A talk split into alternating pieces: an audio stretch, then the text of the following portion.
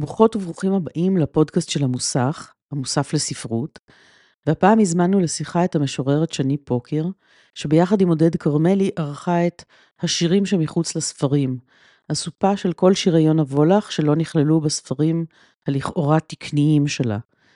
כלומר, אלה השירים שוולך לא פרסמה מעולם, אלה שנדחו מספריה, ואלה שהתפרסמו בכתבי עת ונעלמו ביחד איתם.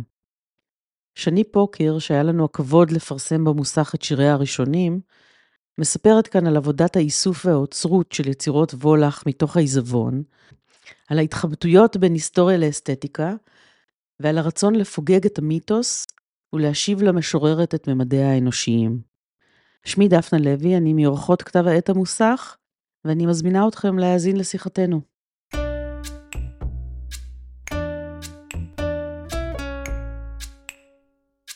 בוקר טוב. בוקר טוב. אז ברוכה הבאה לפודקאסט של המוסך, שני פוקר. תודה רבה.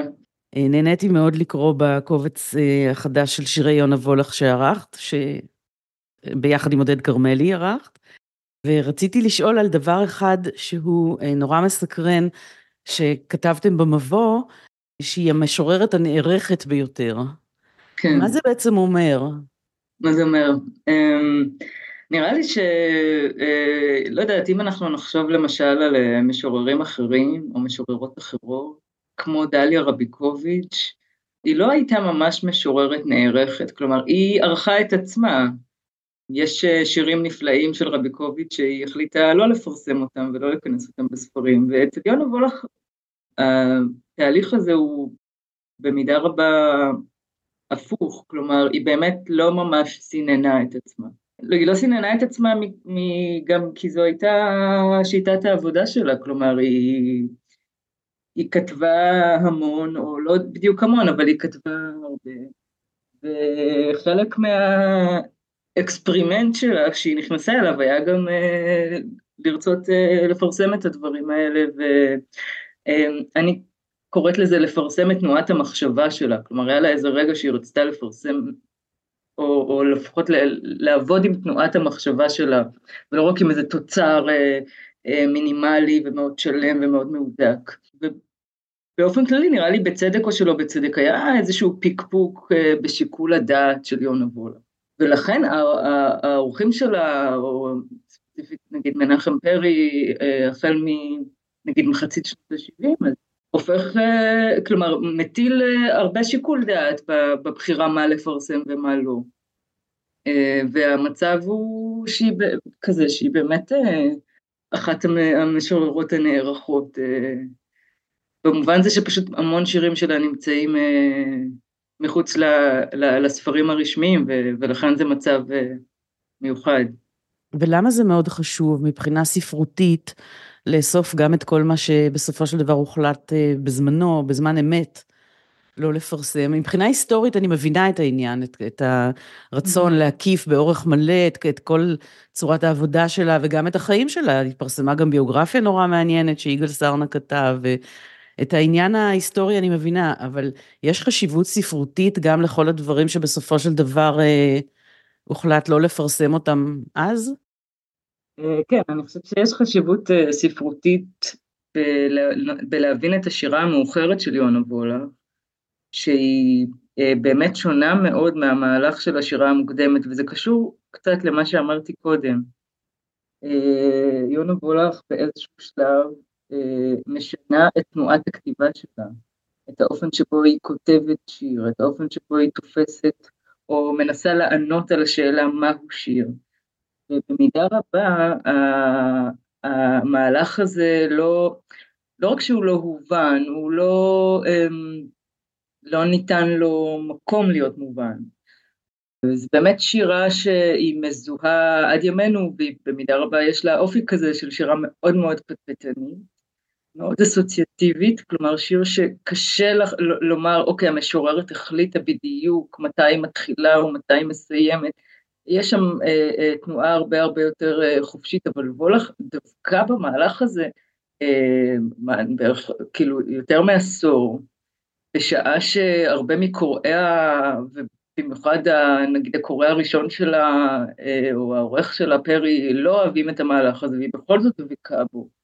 והמהלך הזה הוא במידה רבה מערער על איזושהי תפיסה קונבנציונלית של מהו שיר, מהו ספר שירים, מהי פעולת הכתיבה, ובמובן הזה כן, אני נגיד, אחד הספרים שאני חייבת של וולך זה צורות, שזה ספר שהוא מלא בשירים הארוכים האלה. מה שוולך הראתה בשירה הארוכה, ונכון שלפעמים יש שם רגעים שגם אני לא מזהה אותם כרגעים חזקים, ויכולה להגיד, אוקיי, היא כבר נכנסה סתם לאיזה טנטרום של כתיבה. אבל מה שוולך, ברגעים שהשירים האלה עובדים, טובים, ושהיא באמת מצליחה לפתח איזו עמדה לא בינארית בתוך השירה הזאת, כלומר, היא מפצחת את הדבר הזה שהשיר צריך לבטא איזשהו אה, דימוי אחד אה, של משמעות אחת, והיא מצליחה לייצר מודוס אחר שבו אה, התמונה בסופו של דבר היא, היא הרבה יותר מורכבת. אה, אז אה, זו בעיניי החשיבות הסיפור. דבר מעניין נוסף שאתם אה, כתבתם בהקדמה שלכם, הוא שאתם נדרשתם להתחבטות, מה לכלול כשיר ומה להכתיר, להשאיר אותו תחת הכותרת טיוטה. כן.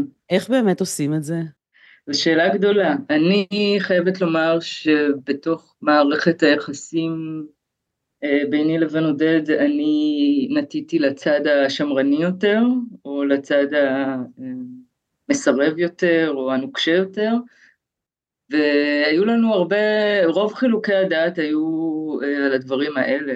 אה, עודד חשב שכל דבר צריך לפרסם, כל דבר שהוא, נדמה לנו שוולך כינתה אותו באיזשהו רגע של היממה שיר, אז הוא שיר, אמ, ואני הייתי אה, יותר אה, אני בהתחלה חשבתי רק דברים שפורסמו, אה, שבולך פרסמה אותם, כי כשמכנסים כתבים שלא פורסמו עולה שאלה גדולה במה הסטנדרטים שבהם מכנסים, כלומר האם, האם, האם מכניסים שיפוט אסתטי לתוך הבחירה הזאת, כלומר האם שיר מאוד גרוע שהיא פרסמה בכתב עת כן אה, נכלול, אבל שיר מאוד טוב שהיא דווקא לא פרסמה בכתבי עת והוא נשאר כטיוטה, כלומר איך, איך מייצרים את החוקים האלה? זאת שוב השאלה אם אתם אה, עושים עריכה ספרותית או שאתם היסטוריונים.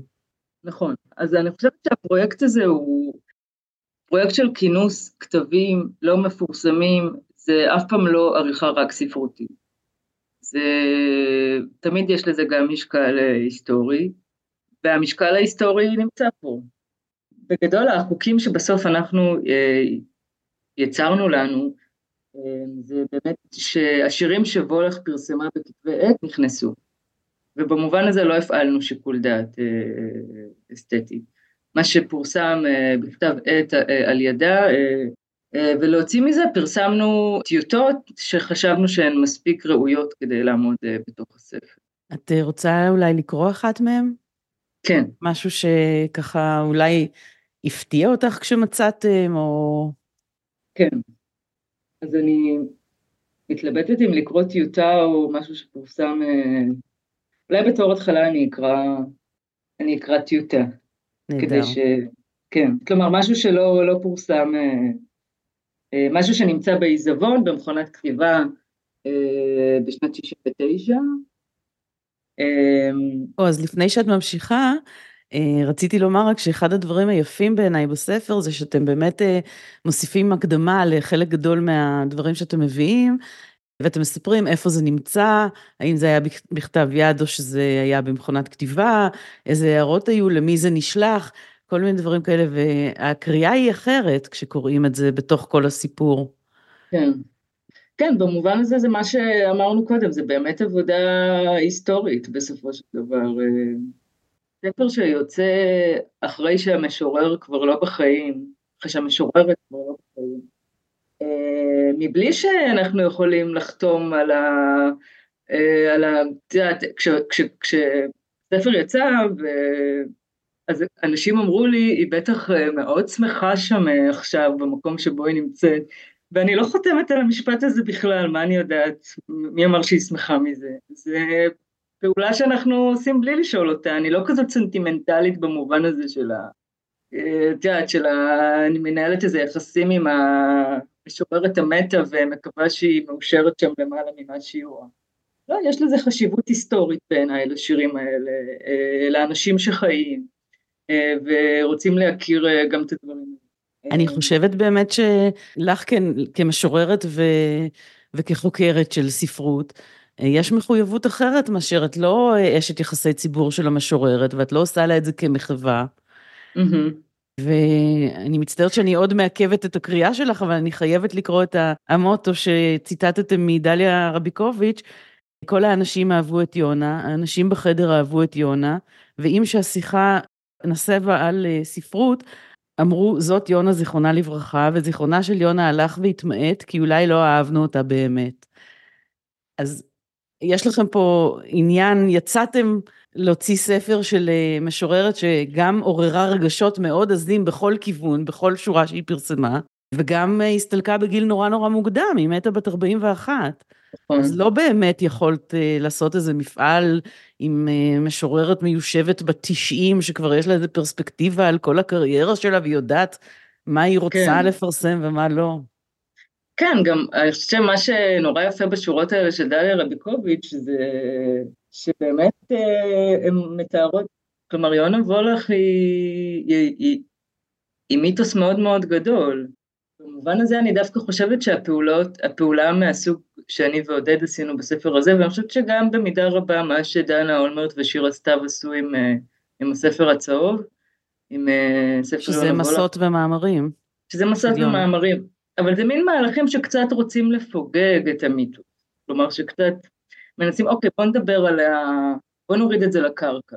בוא נדבר היסטורית, מה, מה, מה יש בעיזבון שלה שאנחנו לא מכירים, מה היא פרסמה בכתבי עת ובסוף נכנסו לספרים, מה אה, כתבו עליה בעיתון בשנת זה וזה, כלומר בואו רגע נהיה עם העובדות ולא עם ה...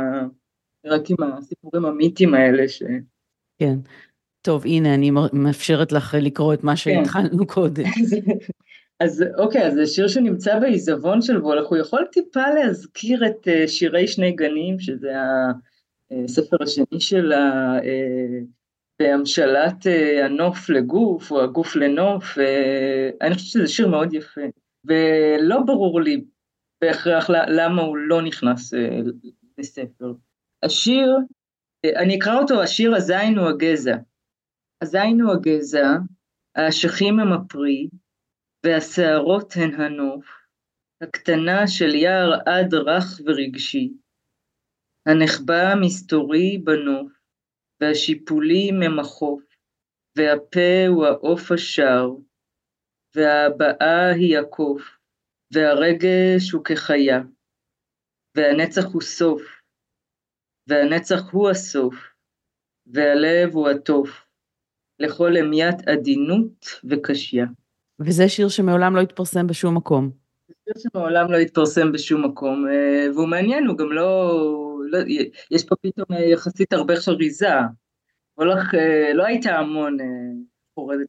כן, זה, זה, זה שיר שבעיניי הוא מאוד מצא חן כשראיתי אותו. כן. ובואי תקראי משהו אחר שכן הוצאתם מכתב עת. אוקיי, אז אני אקרא אה, שיר, אפרופו גילויים חדשים של וולך, אני חושבת שכן שמתי לב ביתר שאת, שהחל בערך משנות ה-80, אני נתקלת בשירים שלא הכרתי, כי בעצם אה, נתקלתי בהם לראשונה, שהמוות נוכח בם באיזושהי אה, צורה, גם אם אה, מקודדת או ערפילית יחסית, ובאמת הרגשתי שאפשר לסמן איזשהו רגע טמפורלי, כלומר רגע בזמן שבו בשירה של וולך, או לפחות בשירים שנגלו בפניי בעבודה על הספר הזה, שבו המוות מתחיל לתפוס מקום. וזה פחות או יותר הזמן שבו הסרטן כבר פסע בגופה, כלומר, היא נפטרה ב-85, ב-1985. נכון, והיא גם גילתה אותו מאוחר, כלומר לרמת התודעה, ובמובן הזה שכנתון מדעי, כנתון רפואי, זה הגיע יותר מאוחר. אבל וולך ידעה שהיא חולה עוד לפני שהיא גילתה את זה באופן מפורש. אז אני אקרא שיר מהתקופה הזאת, אני חושבת שהוא פורסם ב-81, כן, ב-81 הוא פורסם בכתב העת מאזניים, ויש לו שם מוזר, הוא נקרא מלאכים ומרצפות בתוך ענן, סימן שאלה. אני אקרא את השיר. ומן האשד בו נסחפת גבייה, הלב המת, הנסחף, נעשות צורות קטנות, מעין עננים, ובכל אחד יושב מלאך, וזהו אשד הבכי, וזה לא ענן, רק צורת אשד. בכי באמצע המחקה את כל האשד, וגם מן המפל של הדמעות נעשות צורות קטנות, מעין עננים, עם מרצפות למזכרת באמצע, ומסביב התהפכויות שאין דרך. זהו סיפור הלב, זוהי דרך הלב, ואיך אעבור את הנהר. אה, וכשקראתי את זה בפעם הראשונה והגעתי לשורה הזאת בסוף, ואיך אעבור את הנהר, זה היה לי, זה הכה בי. כן, מעניין, זה דימוי מוות מיתולוגי, ו... כן. הופתעתי מאוד לגלות בקובץ הזה שירי ילדים. כן.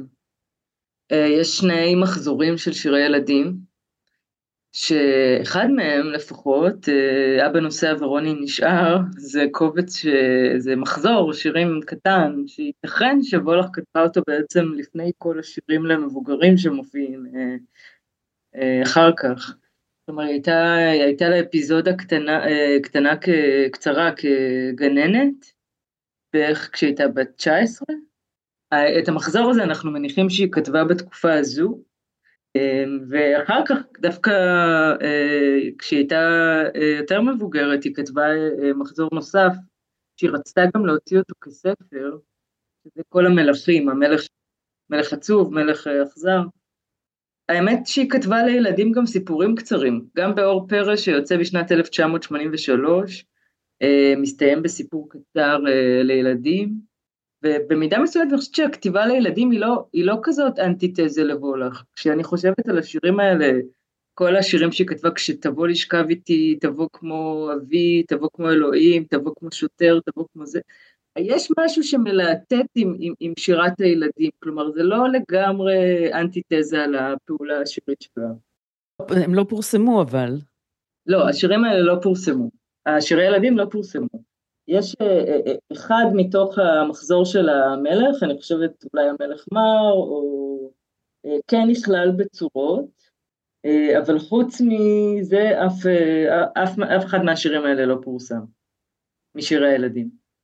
דווקא שירי המלכים, את יודעת, אני קוראת אותם, וכמו שאת אמרת, זה לא כל כך, זה לא עומד באיזה ניגוד חמור לשירה של ה... זה מצחיק כן. להגיד למבוגרים, כן? זה לא בהכרח, זה לא דווקא, זה לא נורא ילדי, זה לא נורא אה, זה פשוט. לא כל כך מת... זה לא כל כך מתאים לילדים, כן. כן, בעיקר מלך סוף, עם הסוף הכל כך סופי בסוף. יש איזו מוזיקליות משתעשעת כזאת, אבל הדברים הם דברים קשים. כן, לא, היא לא, היא לא הייתה עושה אדפטציות, היא הרבה פעמים לא, לא, זה מעניין, גם נגיד הוצאנו את המחזות שלה בשנת 2021. שום דבר באופן שבו היא כתבה את המחזות לא הבין אה, את המדיום של הבמה, את המדיום של המחזה, כלומר זה ממש לא מחזות, זה מין שטף תודעה בצורה של כל מיני דמויות מדברות. כלומר לא, לא היה לה איזה אדפטציה ז'אנרית כזו, שאנשים יכולים לדבר בכל מיני כובעים. שמישהי יכולה פה להיות אקדמית, פה לכתוב אה, ילדים ופה לכתוב מבוגרים. וזו מיומנות גדולה לדעת לעבור בין הכובעים האלה. לבולך לא, היא לא ידעה, היא לא ידעה לעבור בין הכובעים. כן. אה, כמה דברים נשארו עכשיו בארכיונים שאתם אה, חושבים אולי להוציא עוד, או שנפרדתם מהם בלב שבור? אז ככה, אז יש, יש איזו אבן אחת שלא ברור מה יעשו איתה, האם אנחנו נעשה איתה משהו, אלית ישורון ויערה שחורי עשו איתה קצת, אה, לקחו ממש דוגמיות, אני מדברת על מחברות המוות, מה שנקרא במרכאות מחברות המוות, זה המחברות שוולך כתבה בעת שהיא גססה, מחברות שלמות שיש שם המון המון שירים, חלקם מאוד יפים, חלקם פורסמו גם uh, בספר זאת היונה uh, בעריכה של אלית ישורון ויערה שחורי, ופורסמו שוב uh, אצלנו. וזו uh, שאלה ש... זו שאלה אם, אם, אם, אם, אם מישהו יעשה עם זה משהו, אני מאמינה שמתישהו חלק מהדברים האלה יראו אור בצורה רחבה יותר.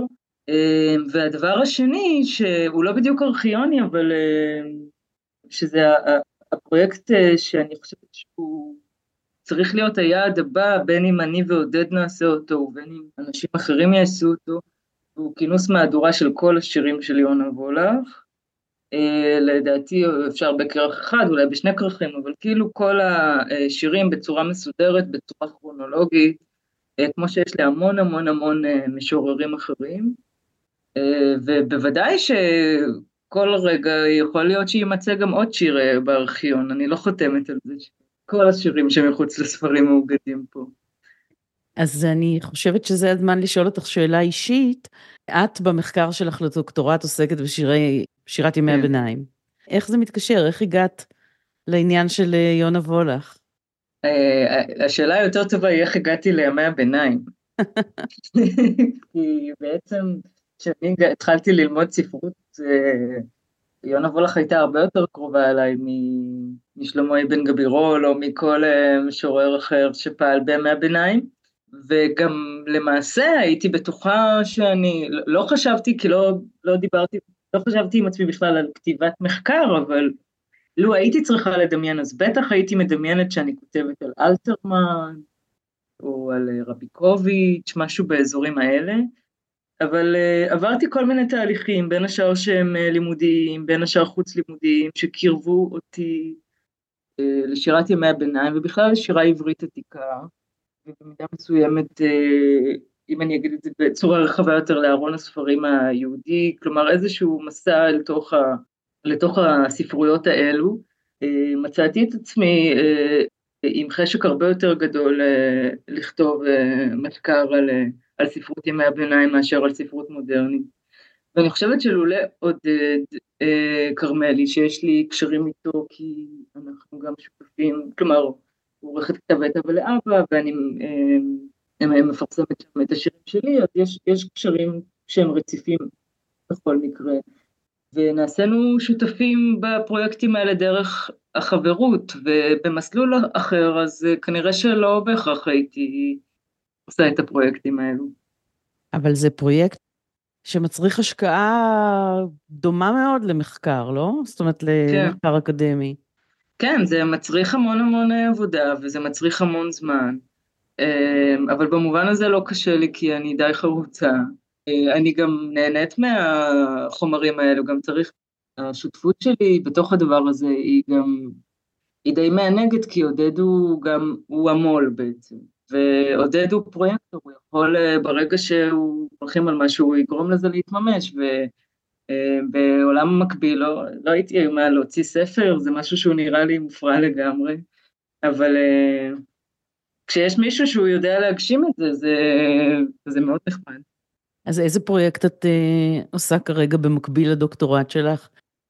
כן, אז אני אגיד שרשמית עוד לא התחלתי את הדוקטורט, הגשתי ממש את התזה לפני כמה חודשים, אז מה שאני, על מה אני עובדת עכשיו, אני לא יודעת אם בדיוק להגיד עובדת על זה, אבל במאי-יוני יציע לי ספר שירים שני. ברכות. זה, אז אני אה, סביבו וסביב אה, העריכה הסופית שלו. אחרי שקצת אה, ננוח, אז אולי נשנס מותניים לפרויקט כינוס כל השירים, ו... וזהו.